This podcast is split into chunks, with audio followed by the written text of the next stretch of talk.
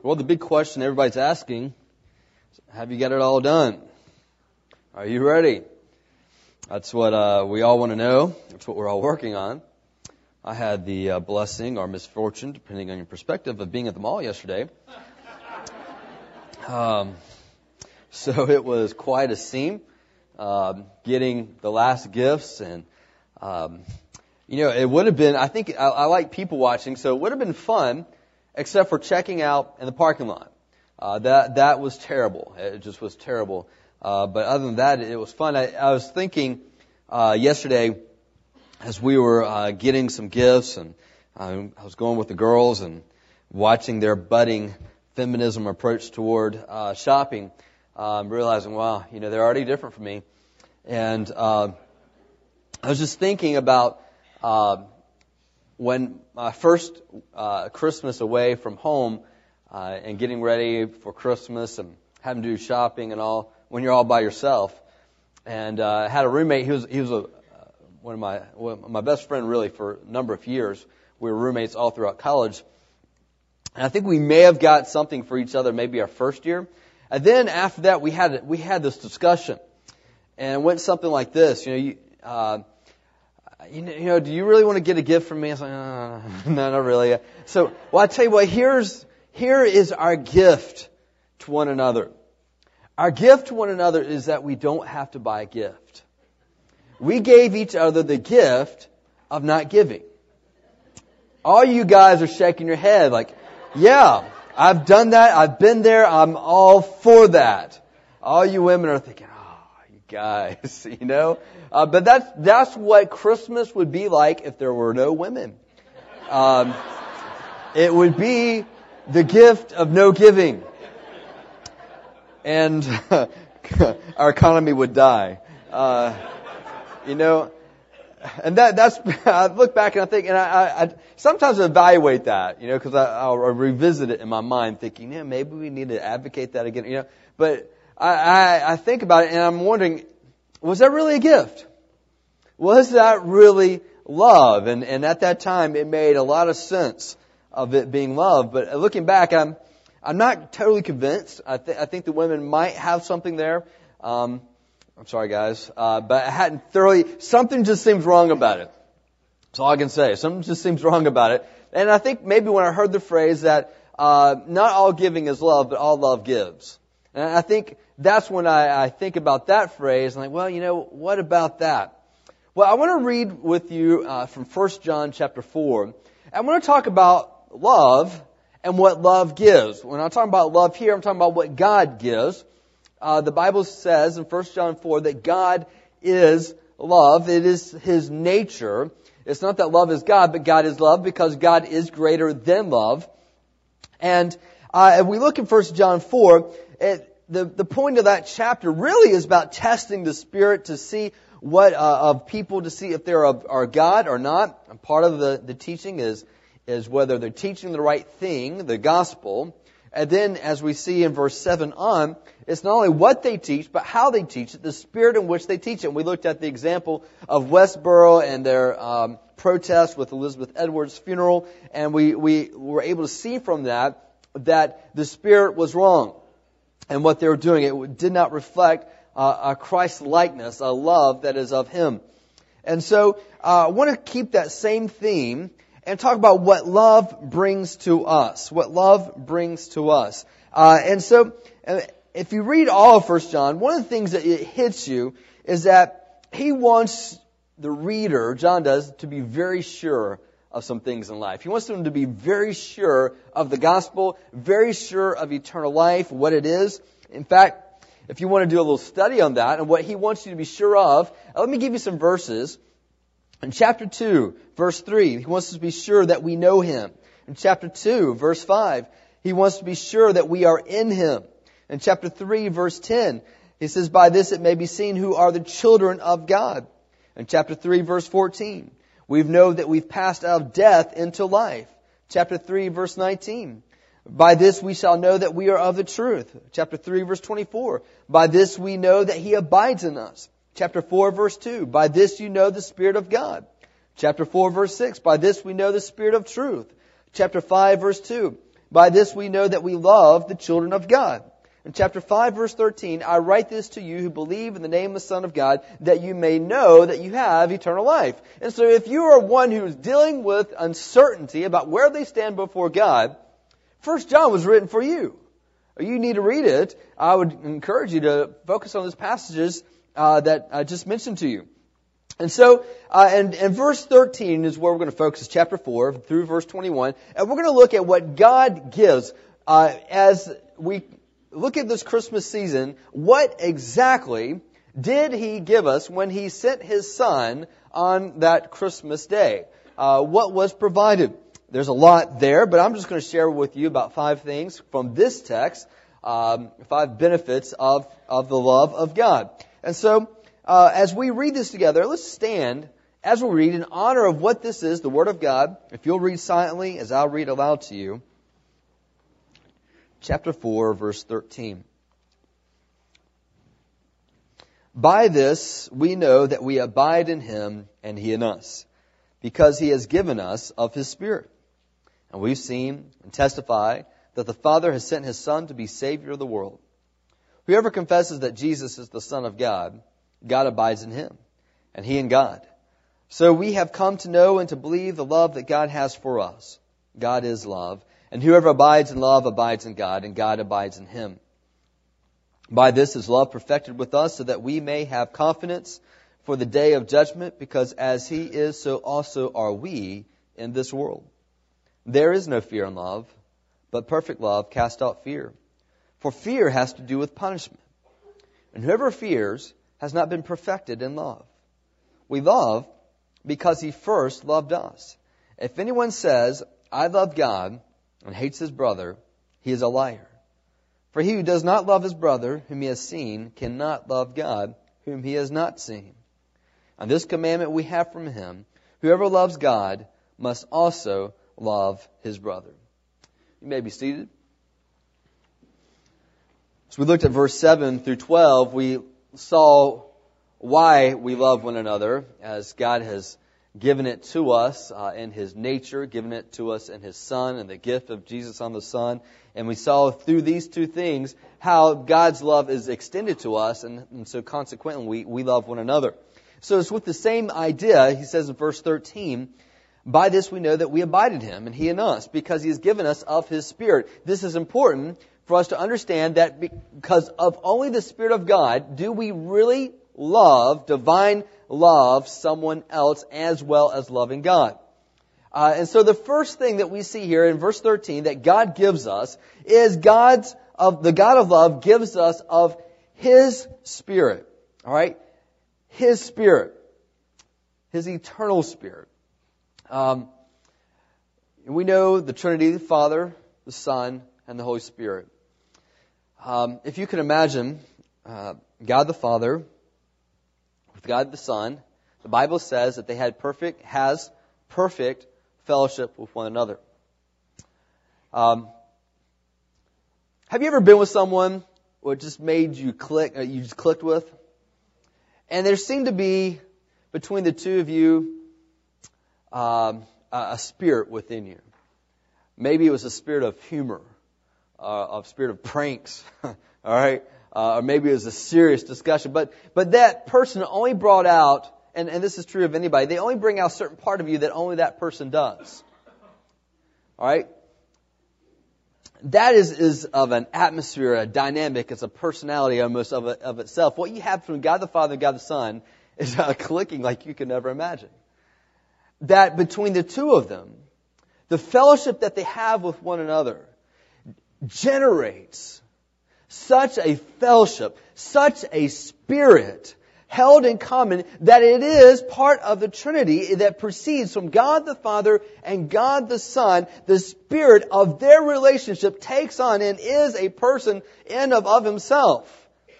And so you have God the Father, God the Son, God the Spirit that has existed for eternity, that is the uniqueness of God the Father and God the Son in relationship with one another, and so when you read um, in, in, in John that Jesus says, God, send them your spirit. Send them our spirit.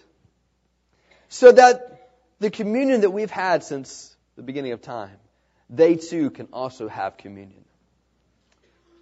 Have you ever been around someone that had a clique? Just, you know, they had their own inside jokes going on. You looked at them and you just sat there and they were laughing at stuff that made no sense whatsoever. And you're like, what? You know? Well, can you imagine God the Father, God the Son? And He says, I give you the Spirit of God. And now, you can seek me. You can have a relationship. If there are inside jokes between us that you don't know, it's only because you hadn't sought them out. In other words, God is making available His relationship with you, with, with Him. There is an intimacy that can be found with God because He's giving His Spirit and granting it to you. And so the very first thing that I just want to bring out here is, is verse 13. By this we know that we abide in Him and He in us because He has given us of His Spirit. How do you know you're a believer? Well, the Bible says very clearly that one of the, one of the signs, the assurances of someone walking with God is they have the Spirit of God that convicts them of righteousness, of that which is right, that which is Jesus Christ, convicts them of sin, and convicts them of judgment, that these things are happening in their life. There's a, a contrary voice to their selfishness and a convicting of that which is right. This is a gift. Now, we go on, verse 14, we see something else that God gives us. The God of love gives us a worldwide Savior. Verse 14, and we have seen, John's talking here, we've seen and testify that the Father sent His Son. Alright, so he's thinking about John, he's thinking about the apostles, those that are with him, those that were walking with them. He said, we've seen this with our own eyes. We've touched him. We know him. And we know that he was sent of the Father. He is the Son of God. We can see these things. We testify these things. And he's not just the Son of God. Notice, why is he sent? Verse 14, John is saying, I walked with him, I saw him, I saw the crucifixion, I saw the resurrection, I was in an intimate time with him, and I can tell you why he came. He came to be the Savior of the what does it say there? Of the world. The Savior of the world. When Jesus died on the cross, He died for the entire world. There's not someone out there that God is saying, you know what? I've got this gift of salvation, but you know, you're just not included on this, this deal. I'm not offering it to you. You're not smart enough, you're not pretty enough, you're not wealthy enough. I'm not, I'm just not going to give it to you. What he's saying is that is not true. The, Jesus is provided for all the world, not just for some. God's provision of salvation is for all the world, but it's effective for only those who walk in faith. It's only able to be applied to those who will trust in Him. So, when we have the confession of the angels on the Christmas morning, remember as he's talking to the to Bethlehem, for hold, I bring you good news. For today in Bethlehem is born to you a a Savior, who is Christ the Lord. And so you have uh, Simon declaring to Mary that this is a child who's destined for the rising of falling of many, and a sword's going to pierce your own heart, Mary. Why? Because this is a Savior and salvation will come through Him. It's what, what uh, Zechariah was declaring when John, the, when John the Baptist was prophesied that he would have his, have him as a, as a son. And he prophesied that this is going to be a forerunner of those, of this one who will be a Savior. It is the theme that you see throughout because it is the need of every man. Every woman in this world needs a Savior.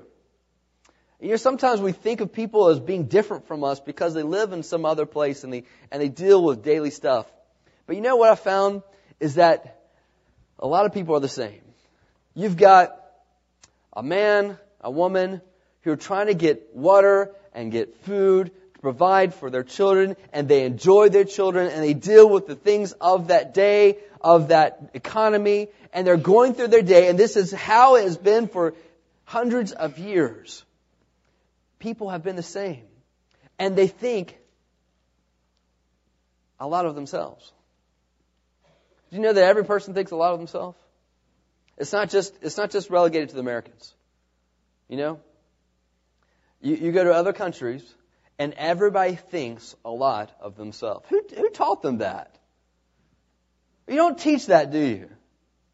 Every child thinks a lot of themselves. See, the sad reality is that this world was made for God, but we're born in this world thinking it was made for us. That's just the sad reality. And we view everything as if it's for us. You know, you see beautiful sights and you get amazed by the beauty of, of natural scenes and things of creation, of things of the world. When a child's being born, we see a beautiful thing and we think, wow, how does this happen? This is amazing. And, and for a little bit, we realize that something's bigger than ourselves. And we find a lot of joy in that. Do you realize that? That's called awe. When we, when we realize that something's bigger than ourselves. How is it our heart rejoices in those moments? Because we were made for such moments. We're made for such moments. And the sad reality is, is that we look at all these things and we thumb our nose at God who made these beautiful things that cause us awe and we say, God, I don't care, let me live for myself. And God says, fine, I'll let you, but you will face the penalty of living a life apart from me. And that attitude gets passed on from son to son, from daughter to, from mother to daughter, uh, from father to son. It gets passed on one after another. And that's our mindset. And God says, you know what this world needs is a savior who will save them from themselves, who will save them from sin and the power of sin and the penalty of sin. And so the Bible tells us very clearly in 1 John chapter 4 that God was sent his son to be the savior of the world. The God of love gives us a worldwide savior. And that is enough for us to be thankful for the rest of eternity. But let we go on verse 15. What else does God give us? The God of love gives us a divine communion. Divine communion. This is kind of what I was speaking about earlier, where we have this perfect communion between Father and Son, God the Father, God the Son, and from the Spirit proceeds from God the Father and Son. And then He says, you know what, you want to get in on this? You want to get on this? He gives the Son to you. And notice what the Scripture says. Verse 15, whoever confesses that Jesus is the Son of God, Listen to this. God abides in him, and he in God. So this confession, is this just making a statement that uh, Jesus is God? Jesus is my Savior. He died on the cross. Is it just merely that? Yeah, I was reading and, and saw where uh, if you want to be a Muslim, then you repeat three times uh, their main creed. There's only one God, but uh, uh Allah, and Muhammad is his prophet. And you just repeat that three times. And they say, Congratulations, you are now a Muslim. And I'm thinking, there's more to it than just those words. There, there is a belief in your heart, something you're hoping, you're relying, you're trusting in. And so, in fact, verse 16, he explains this a little bit more. So we have come to know and to believe the love that God has for us, that God has for us. This word believe is, you can replace it with the word rely. So we have come to know and rely on the love that God has for us. This love that God, when God says in John 3.16, for God so loved the world that He gave His only begotten Son, that is a wonderful thought and it can set our heart on fire, our mind on fire, but it has no benefit until you rely on that and you trust in that. This is what it means to confess that Jesus is Lord. To confess uh, that Jesus is the Son of God is to rely on that concept. To hold on to that concept. To realize that is worth living for. That is worth believing into. To make sure that this is the molding belief in all of my life. Comes this one idea that Jesus is the Son of God. He is my Lord. He is my Savior. And He loves me.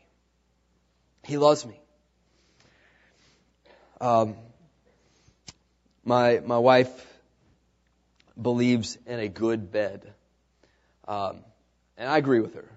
A good bed. What what makes a good bed? Well, um, this is different for every person, but this is how we've defined a good bed. Queen sized. All right, at least queen size gives us space. Pillow top mattress. You see those things? Extremely fluffy. Very good. Very soft. Uh, Egyptian cotton sheets. You know? Um, just smell, feels smooth and silky. And it just, it's a good feel. And, and, fluffy, mat, uh, uh, I don't know these names, cover. you guys, y'all know the name of it. Cover, alright? Fluffy cover. And each person has at least, at least two pillows, preferably three, each person. Good bed, alright? Um, now, we have a bed like that, uh, you know, and it's wonderful to get in. Uh, it's just, it's like, ah, oh, you know, just, you know, feels so relaxing. But what good is that bed if I never get in it? What good is that bed if I just spend my days and walk around and sleep on the floor? You have to at some point to know the benefit of that is to rely with all of your weight on that bed. What the scripture is saying here is that God loves you and He sent His Son to be the Savior of the world and He is offering to you a fellowship with God whom you were made to enjoy. And He's offering this to you, but what good is knowing that if you don't trust in that, if you don't rely on that, if you say to yourself, you know what, that's great, that's fine, I'm sure it's good for somebody else, but I personally would prefer to live my life for partying, or living my life for adultery, or living my life for money. I prefer living my life for these things because this seems so much better, and all the while we have no idea that it's like sleeping on the floor with cockroaches that will get to us eventually when there's a bed provided for you that'll last for eternity that is filled with the comforts of that which matters. That's, that's what was given for us right here. Whoever confesses that Jesus is the Son of God, God abides in him and he in God. So we have come to know and to believe the love that God has for us. God is love. And whoever abides in love abides in God and God abides in him. This world offers us a cheap, cheap imitation of the real thing. And we just got to ask, do we believe that? We believe it's a cheap imitation of the real thing? John 17, 26, Jesus prayed for you. He prayed for you. Not just those disciples that he walked with, but the ones that would come. I've made known to them your name, and I will continue to make it known that the love which, which you have loved me may be in them, and I in them. Well, let me go on. Uh, there's more that God gives us. The God of love gives us an end time confidence. An end time confidence. Notice verse 17. By this, and referring to what he just wrote, is love perfected with us. We'll talk about what that means in a little bit. What does it mean to have love perfected? So that we may have confidence for the day of judgment. Because he is, so also are we in this world. Alright, so he says in verse 17, Confidence comes with this love. Verse 18, the negative, there is no fear in love, but perfect love casts out fear. For fear has to do with punishment, and whoever fears has not been perfected in love. So the God of love gives us an end time confidence, alright? Love perfected. A lot of times we, we have the understanding of, of moving from something which is flawed to something which is flawless. That's usually an understanding of perfection. But I, I think that is the wrong understanding here uh, with what's being said. In fact, there's more than one way of using in the New Testament the word perfected. In fact, in John chapter 4 verse 34, we have a, a comparable account where he uses this word. It says, where Jesus says, my food is to do the will of him who sent me and to accomplish his work. That word for accomplish in John 4.34 is the same word used for perfected in chapter 4 and what we've just read, chapter 4, verse 12 and verse 17. So what are we saying? That this word could be translated accomplished or perfected. So it's not moving from flawed to unflawed, but it's moving from an assignment to an action. Alright? It's moving from a thought, an idea, to in your life doing it. Is completed. Alright? So the love of God is completed. Alright? And this completed love gives us confidence. What does this mean? when you can look in your life and you see in your calendar, you see in your pocketbook, you can look in the history and your memories and you see love at work. you get that? It's not just saying I love people, but you can look at your life and see how you love people. It's an action. It's completed love that's being talked about here. And this completed love gives us a confidence for the day of judgment. Why? Because we love the judge. because we love the judge. And we know that the judge loves us. We know that the judge loves us. And this love of the judge given to us is generating a love in return that is expressed for love toward others. And so the end result is as he is, so are also we in this world. We become Christ-like as we walk around in this world because of loving other people that flows out of love for God. Alright, you get that? This, this word, verse 18, for fear. There's no fear. That's the word phobias. All right. It, could be good or bad. A good fear, and there's a good fear, right? We teach your children some good fear, um, and there's a bad fear. It could go both ways, but it's the word for phobia. He says this type of fear, the fear of judgment, is being cast out because of love. All right. Um, people, people are afraid of God. People are afraid of judgment. You can get around someone that will talk forever, and you, and you start talking about God, and they shut up, and they just run away from you. Why? Because it's starting to smack of judgment. And who wants to talk about judgment? There is a fear of a God who judges.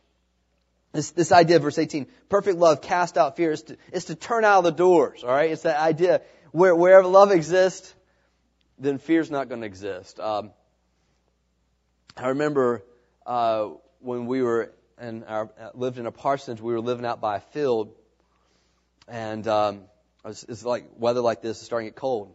So if if you have ever lived in that type of situation, lived out close to a field, a farm, and you know that um, when it starts getting cold, something starts occurring in your house.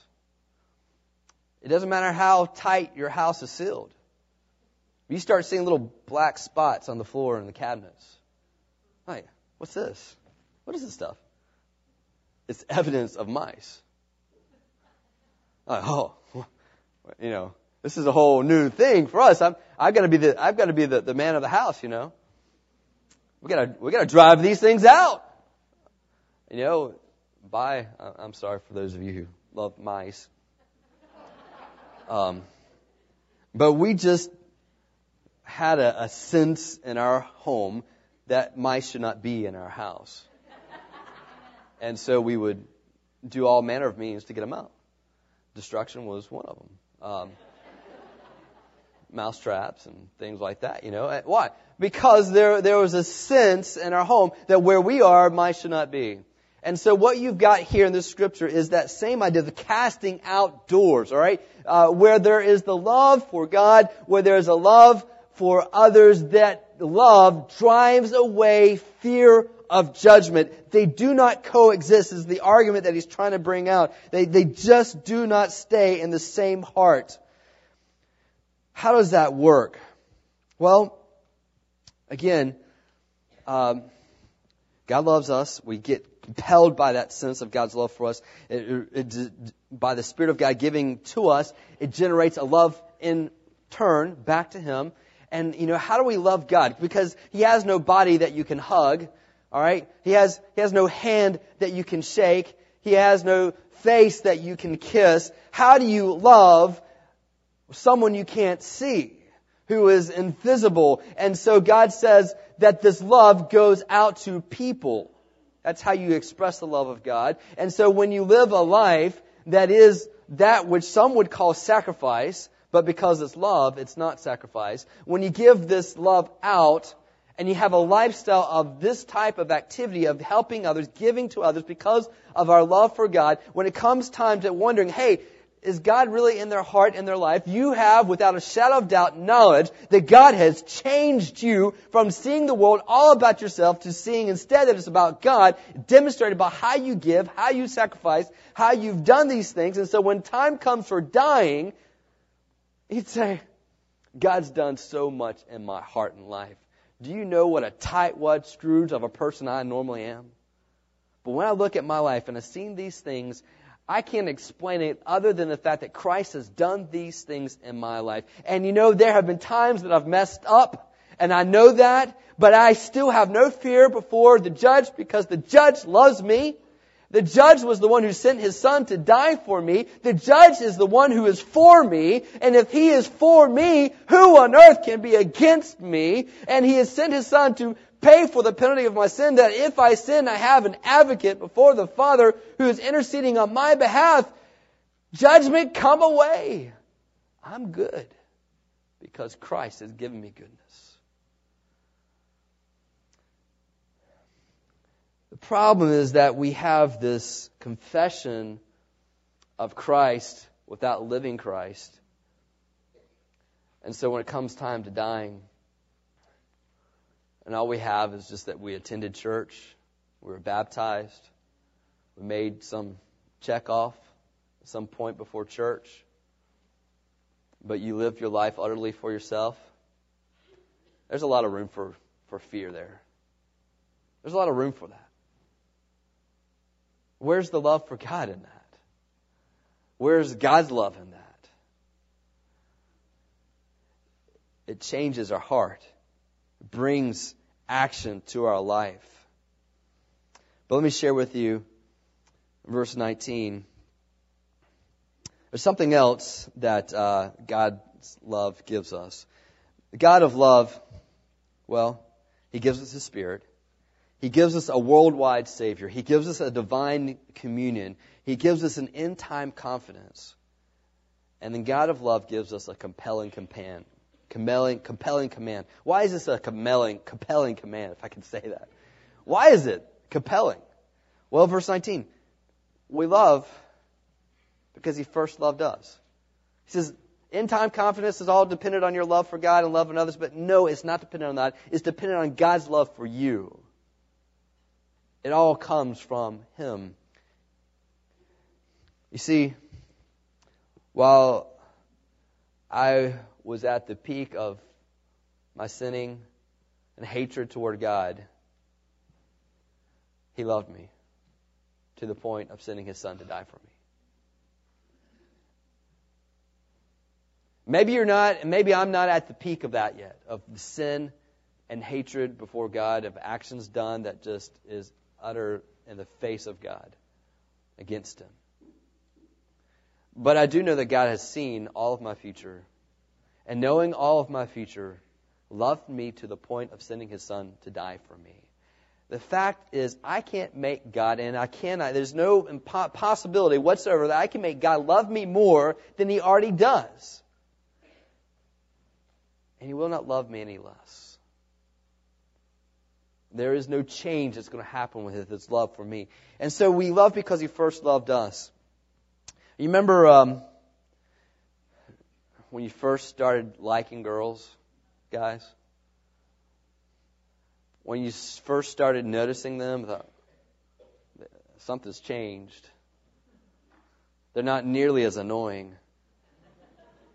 Um, and you might have got so fascinated by one certain girl that chased you around the playground, and you thought, I got I got to do something more. I I got to have something more. I got to have some kind of confidence that my heart going out in this way is going to be reciprocated. So you wrote that note, you know. Check, yes or no, you like me and you only put two boxes there, but they put a third option there? Maybe.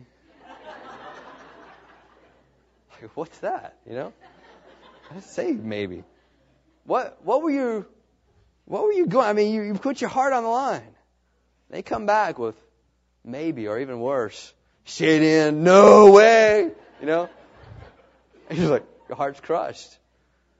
And why did they say maybe anyway? Why, why couldn't they just step out there? Because we all have a fear, don't we? Of putting our heart out there and get thrown back to us. We don't want to see our heart thrown back to us. Here's the good news God doesn't throw it back to you. He first loved us, verse 19. He's the one checking out that note. I love you.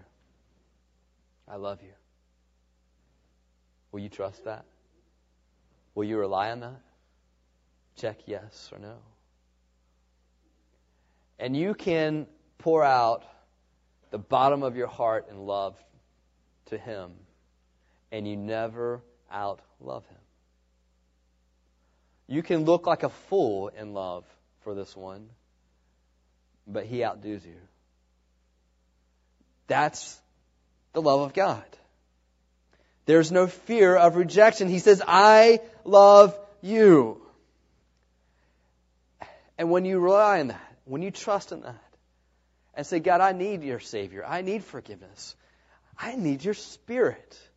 I need to change in how I live my life and how I view and think of others. I need that change. And God grants the Spirit of God to your life. And lo and behold, there is a love that is born anew in your heart for God. You do things because you want to seek God. That five years ago you thought, that's absurd to think I'd ever do that. You start loving and longing to be around people who are religious about Jesus Christ. And he always thought they were kind of off the rocker a little bit. But God is doing something in your heart that you cannot explain, and it's something that God is working, that He wants to see the love in your heart. And so, you have this love. What do you do with this? Verse 20, he says, This is what you don't do. If anyone says, I love God and hates his brother, he's a liar. But he who does not love his brother whom he has seen cannot love God whom he has not seen. What is he talking about there? Is he talking about that, that people who I'm seeing are easier to love because I can see them? I'd beg to differ with that. Because, I mean, y'all looked around? You know? Sometimes seeing them makes it worse, doesn't it? I gotta love that person? What's he talking about?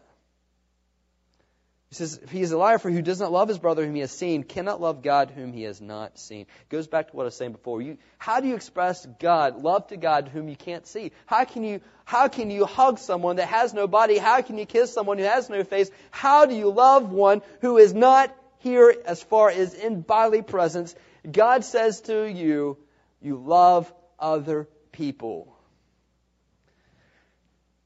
Husbands, how is it that you love your wife and sacrifice for them? Yeah, okay, she's beauty, she's sweet, you respect her, but ultimately that won't be enough. It's because Jesus died for you and he loves you. And that love of God is born in your heart and changes us to love your wife. Wives, how on earth do we respect a man? Love him, maybe, yeah, but respect him? Pastor, have you seen what he does or doesn't do? You do it because you love God. You don't have God the Son there to wash his feet, to anoint him with oil. And he says, You love me? Love others. Love others. For if you don't love your brother whom you've seen, you cannot love God whom you have not seen. It is, you're fooling yourself if you think that somehow you've got this separation going on. Verse 21. And this commandment we have from him. Whoever loves God must also love his brother. Why is this a compelling command? Because first of all, God loves us. He initiated it. He starts it. He gives us His Spirit to help us love and to generate love, shedding it abroad in our hearts. And then He, he says, demonstrate this love by, to others. So let me tell you once again, this is a command that we have, not from John, but from Jesus. And not just from Jesus, but God the Father from the beginning. In Deuteronomy 6, he says to love the Lord your God with all your heart, soul, mind, and strength, and love your neighbor as yourself. Whoever loves God must also love his brother. Galatians 5:14 for the whole law is fulfilled in one word you shall love your neighbor as yourself Mark 12:31 the second is like this you shall love your neighbor as yourself there is no other commandment greater than these and when Jesus was telling the parable and he says uh, in this parable between the sheep and the goats and the folks who mistreated prisoners and the poor and he says to them truly as you did it to one of the least of these brothers you did it to me Matthew 25 verse 40 it's a principle all throughout. How we treat others is determining what we do with God. So, children, when you do not honor your parents and you tell me you love God, First John says, no. No. Fathers and mothers, if you say that you will honor your children or that you will raise them up in the nurture and the nature of God, and you don't, and yet you say you love God, something's not connecting. Something's not connecting. Men and women, when you're at work and you say that you love God, but you are lying to your boss and you're lying to your coworkers, something's not connecting. Husbands, wives, when you say that you love God, but you have nothing but bad to say to your spouse, something's not connecting. That's just our family. That's just our family. But yet we come here and we're known as a loving, gentle person. The love of God starts in our heart, goes into our family, goes into our work, goes into our faith community and say, well, you know what, this is, this is kind of a painful thing, loving someone. I mean, it's so inconvenient. Can I just do what you did and just give them the gift of not giving? That, you know? Love is sacrifice, but is well worth it. Sometimes love will hurt. It will hurt. maybe if we don't love Him quite so much, maybe it wouldn't be so hard. So we tell ourselves. C.S. Lewis wrote something interesting in the book Four Loves. To have it all, or to love it all, is to be vulnerable. Love anything and your heart will be wrung and possibly be broken. If you want to make sure of keeping it intact, you must give your heart to no one, not even an animal. Wrap it carefully around with hobbies and little luxuries. Avoid all entanglements. Lock it up safe in the casket or coffin of your selfishness. The only place outside of heaven where you can be perfectly safe from all the dangers of love is hell. Nothing costs as much as loving except not loving.